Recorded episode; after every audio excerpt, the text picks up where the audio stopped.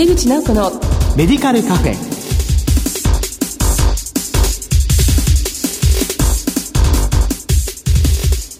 こんばんは。帝京平成大学薬学部の井出口直子です。井出口直子のメディカルカフェ。この番組は医療を取り巻く人々が集い語らい情報発信をする場です。今月は疾患の予防と薬剤師の役割について特集しています。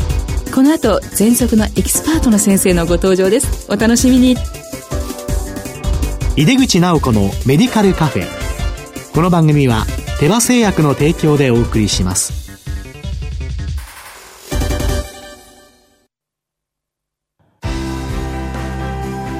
医薬品業界を牽引し続けるグローバルカンパニーテバ。新薬ジェネリックを開発製造するハイブリッド企業です。患者さんの笑顔を大切にする薬剤師の皆さんとこれまでもこれからも手羽製薬帝京平成大学薬学部の入口直子です。疾患の予防と薬剤師の役割特集の1回目です。今回は喘息の発作予防と患者さん中心の医療と題してお送りします。ゲストは、半蔵門病院副院長の灰田美智子さんです。灰田先生、どうぞよろしくお願いいたします。こちらこそよろしくお願いいたします。あの、まず早速なんですけれども、先生のこれまでの歩みとご専門について教えてください。はい、海外で育っておりまして、アメリカとかインドネシアとかネパールとかですね、ユーゴスラビアとか、必ずしも医療が万全でない国に長く住んでたもんですから、やはり、あの、あると決心しまして、どうしてもあの、医学部行きたくて、うん、結局卒業してからもですね、虎ノ門病院とか、大学病院で結構ね、あの、修練しまして、で今ではあの喘息専門医ということで多くの患者さんを見ておりますけれどもやはりあの諸外国でいろいろと恵まれない形の医療を見てきたものですからやはりその患者さん方の立場に立った医療というのは非常に敏感でなんとかやはりあの困っている患者さん方のお気持ちに沿った医療という気持ちでは意外と負けないつもりなんですけれども十分なことできているかどうかはねちょっと私が判断できることではありませんけども一応その努力はいつもやっております。そうなんですね。あの先生ご専門はアレルギー、まあ、呼吸器内科ということなんですけども、はいはい、まあ、今日のテーマ、まあ、そのご専門の話をお聞きしていきます、はいえ喘息の発作を予防するには、まあ、これはあの、まあ、患者さん自身も日常生活において自己管理、はい、それから知識も必要だということですよね。はい。やはりあの、専門医が少ないんですね、まだね。喘息の専門医って非常に少なくて。でまたその喘息という病気の特殊性もあるんですよね。喘息の方は、あの、とってもあの、喘息自体が変動性のある病気なので、元気な時はもう他の方と全然見分けがつかないぐらい元気なんですけども、一旦風邪をひいたり何かの理由で発作を起こしてしまうともう動けなくなってしまうことがあるんですね。で残念ながらそういう方の中の9人に1人ぐらいは1時間以内に亡くなってしまうという統計がありますし、あと3時間以内に亡くなる方が大体3人に1人なんですね。ですから自分が発作を起こしてしまったと思った時は命に関わることがあって、その時にやっぱり準備がないといけないんですね。ですから私もある程度重症な方はまずきちっと治して差し上げるのは当然なんですけど、その後もどっかでまた再発作を起こした時にすぐアクションを起こせるように、ご自分で必ず発作止めの何種類、その方に合ったものじゃないといけないんですけども、その合ったもので、この薬とこの薬を使えば少なくともあなたの抗状態を自分で救済できるからってことをちゃんとお教えして、それから実際トレーニングしてできるかどうかっていうのを確認しなきゃならないんですね。でそういう意味ではやっぱり患者さんの教育ということが非常に重要な病気だと思います。先生はその患者教育に対して非常に熱心にね、取り組まれていらっしゃるわけですけども、やはり発作が起きた時にもうすぐ処置するためには、ご自身のその発作止めであるとか、うん、そういうことを知識を持ってあのやる。重症になってから治そうとしますと山ほど薬使わなきゃいけないし、だから逆にちょっとしたサインを捕まえて、なるべく早く薬を使っていただきたいんですね。はい、ですからその持ち合わせの薬をちゃんと必ず携帯してるかどうかとか、うん、あとその薬の期限が切れてないかどうかとかですね、そういったことも全部チェックしていかなきゃいけないのと、原因が何だっていうことも自分でちゃんと理解できるようにしておかないといけないと思うんですよね。はい、例えば大掃除をして埃を吸って、うん、そのための発作であれば、やっぱりそのことに合う薬を使わなければいけませんけど、例えば風邪ひいた時に悪くなる場合は、やっぱり風邪薬も併用するかどうかの判断とかですね、であとやっぱり自分はどのレベルの具合悪さかっていうのも自分で評価できないといけないんですけども、残念なことに患者さんって自覚症状がすごくはっきり出る方と、相当悪くなるまで自覚症状が出ない方もいるんですね。でそういったことのこうちゃんと評価の仕方を申し上げしなければならなくて、私は自己管理の一環として必ず患者さんにピークロメーターを持っていただくんですね。で正常の方は自己ベストの大体80%以上キープしていただいてるんですけども、その80%切った時になるべく早くアクションを起こしていただいて、あの自分でちゃんとその症状をですね、治すとか、症状がなくても80切った時にそれを80以上にきちっと上げるだけの自分のこう役理知識みたいなのを持っててほしいんですね。それをお教えするのにやっぱり1年ぐらいかかるんですね。ですからやはり喘息の方も具合悪くて病院にいらした場合でも、具合が悪い時だけ治療して良くなると来なくなっちゃう方いるんですけど、できればその良くなった後も次に悪くなった時に自分はどうすべきかというところまでをきちっとマスターするまでは定期的に通ってほしいんです。患者さんが非常にお忙しかったり、それこそあの自分の生活で親の介護もとか、あの子供小さくてっていう方はなかなか継続できなくて、次いらっしゃる時はまた救急していらっしゃるなんて時もありますので、なるべくそういうことにならないように自己管理の方法も必ずお教えするようにしてるんですね。はい、ありがとうございます。あの、先生がね、あの、立ち上げられた NPO 法人、うん環境汚染などから呼吸器病患者を守る会、これエパレクっていう。はい。はい。実は今申し上げましたように、患者さんの記憶って非常に大事だと思いながらも、今の医療制度でお一人5分とか10分が当たり前で、私も精一杯15分から初心の方で1時間ぐらい、まあ、とにかく必要なだけ時間をかけたいと思ってやってるんですやっぱりそれも限度があるんですね。どうしても説明しきれないことを何かどこかで教えしたいということで、で、NPO を立ち上げてしまったんですね。やはりそこでは大体あの第2土曜日に2時間ぐらい集まって、薬剤師さんからちょっとしたミニ講演会を、あの、二つね、テーマ決めて、一つのテーマだとね、あの、もうなんか自分のも知ってるテーマだったりすると興味がないということで、二つテーマを決めてミニ講演会やるんですね。で、必ず二つとも知ってるっていう方少ないので、あの、二つ違ったテーマで弾くと非常に勉強になるということと、で、二つのミニ講演会の後で皆さんとこう交流会を持っていただいて、初めてクラスの方は初心者がいらっしゃるところで、あとそこで基礎クラスというのは次にありまして、基礎クラスで大体ピークロメーターの使い方、薬の基本を教わって、でその後中級クラスに入るともうちょっと高度なことを勉強するんですね。でそれが大体中級クラスの中から枝分かれをして、あの EP 受験クラスっていうのがあって、熟練患者さんになるための試験をやるんですけど、準備クラスを作ってまして、中級クラスから枝分かれして、でそこで1年、早い方は半年ぐらいですけど、勉強して試験を受けて受かると今度上級クラスなんですね。上級クラスにいらした方の中で適性のある方とか、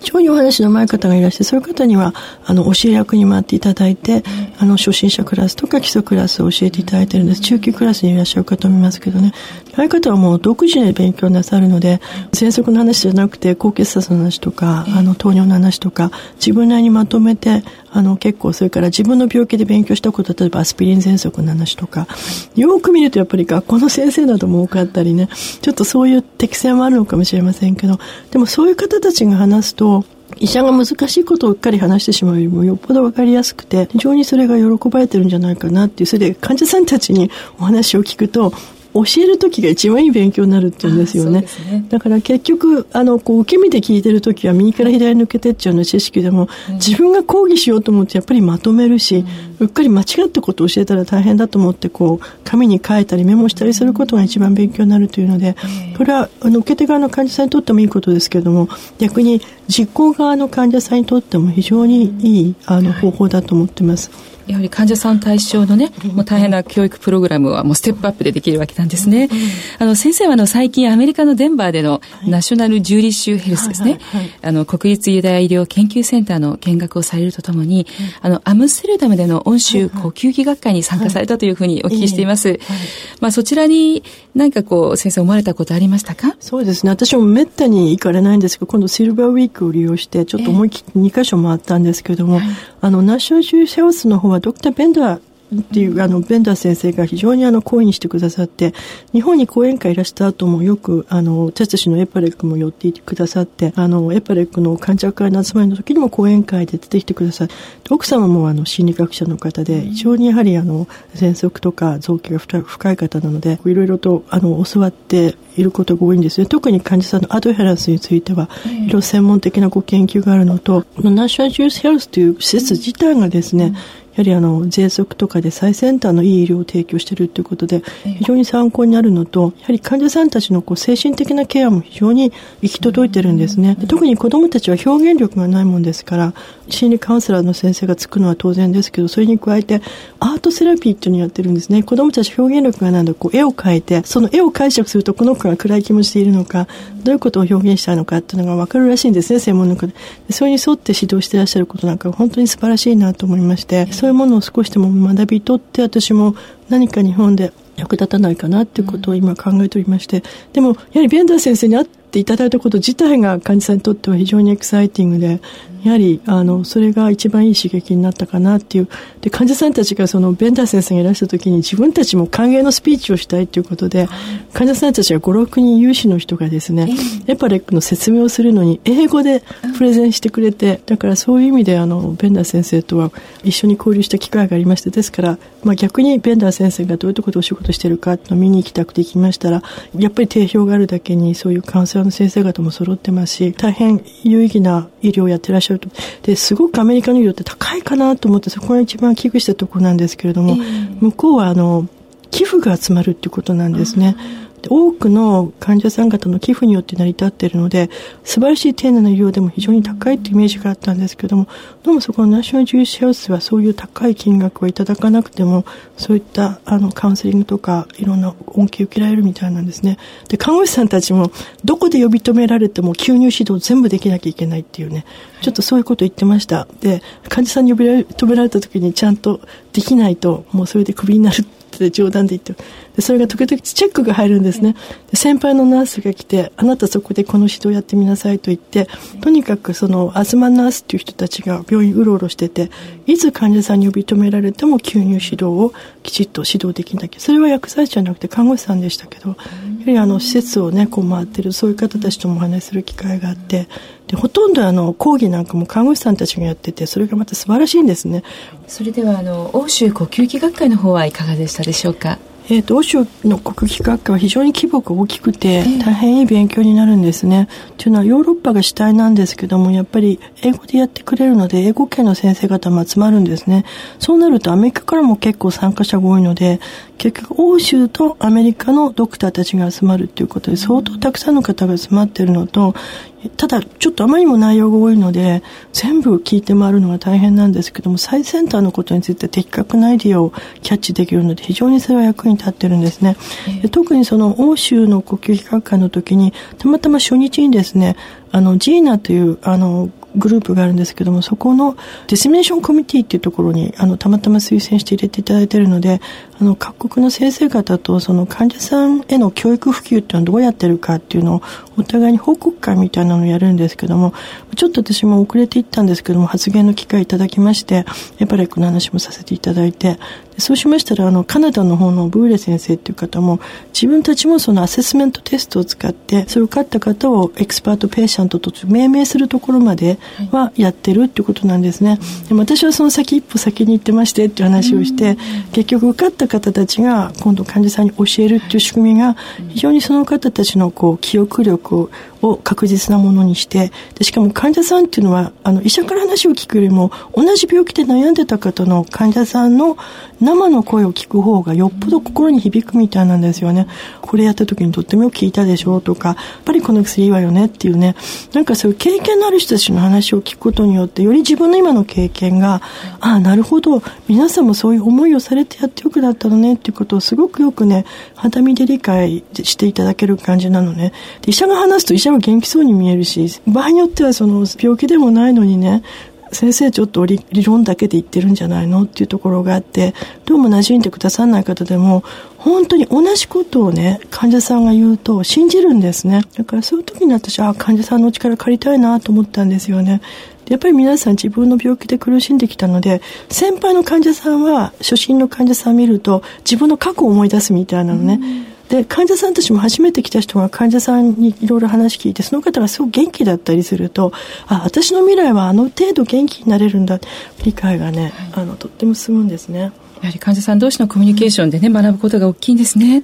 あの、先生、あの、喘息の治療薬に関してのちょっとお考えを、あの、先生の立場からですね、まあ、薬剤師に対しても含めてお話しいただけますか？はい、薬物療法に関してはですね、やっぱり薬で治すという意識が私たち非常に強いんですよね、はい、でも薬だけではなくてダニ対策とかあのそういったものも非常に大事ですので私たちは基本的にやはり全部教えなきゃいけないというふうに思ってるんですけど本当にその患者さんが良くなるか悪くなるかというやっぱり薬の使い方なんですね、うん、それは必ず的確に使っていただかなきゃいけないので確実に飲んでらっしゃるかどうかっていうのは私はあの、喘息日記を書いて、必ずそれをきちっとつけてるかどうかを確認しながら、あの、治療することにしてます。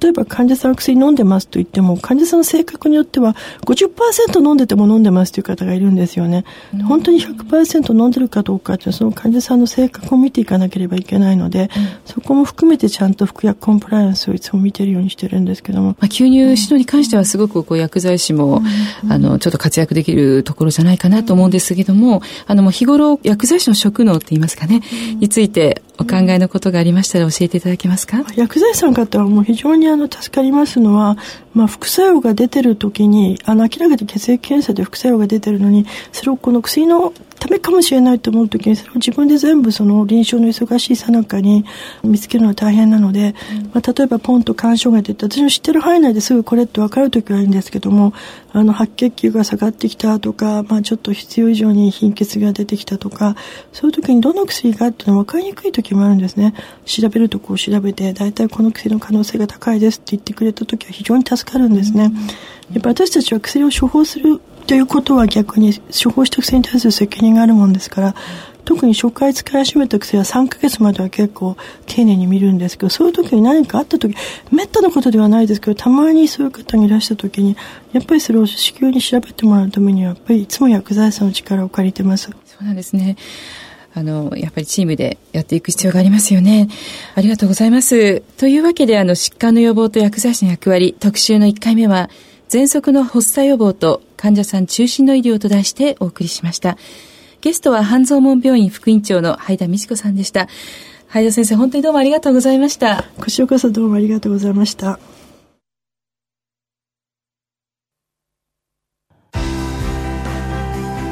医薬品業界を牽引し続けるグローバルカンパニーテバ新薬ジェネリックを開発製造するハイブリッド企業です患者さんの笑顔を大切にする薬剤師の皆さんと。これまでもこれからも手羽製薬。井手口直子のメディカルカフェいかがでしたでしょうか？灰田先生が理事長でいらっしゃいます EPAREC という患者会ですけれども学習をしながら患者さんが試験を受けて expert patient 熟練患者になっていくというそういうまあプロセスをやっていくところなんですよね。 expert patient になられた方は今度は患者さんに教えるという立場を取っていきます。そういうことで、まあ、よりご自分の病気を深く学びそして自己管理を高めていくという目的なんですね。実は灰田先生は私が以前研究生をしておりました飯倉洋二先生アレルギーのエキスパートなんですけどもその先生と一緒にですね活動してらしたとってもこう患者愛の深い先生でいらっしゃいます。今回も熱い思いをたくさんお話しいただきました。次回は11月25日の放送です。どうぞお楽しみに。それではまた帝京平成大学の井出口直子でした。井出口直子のメディカルカフェ。この番組は手羽製薬の提供でお送りしました。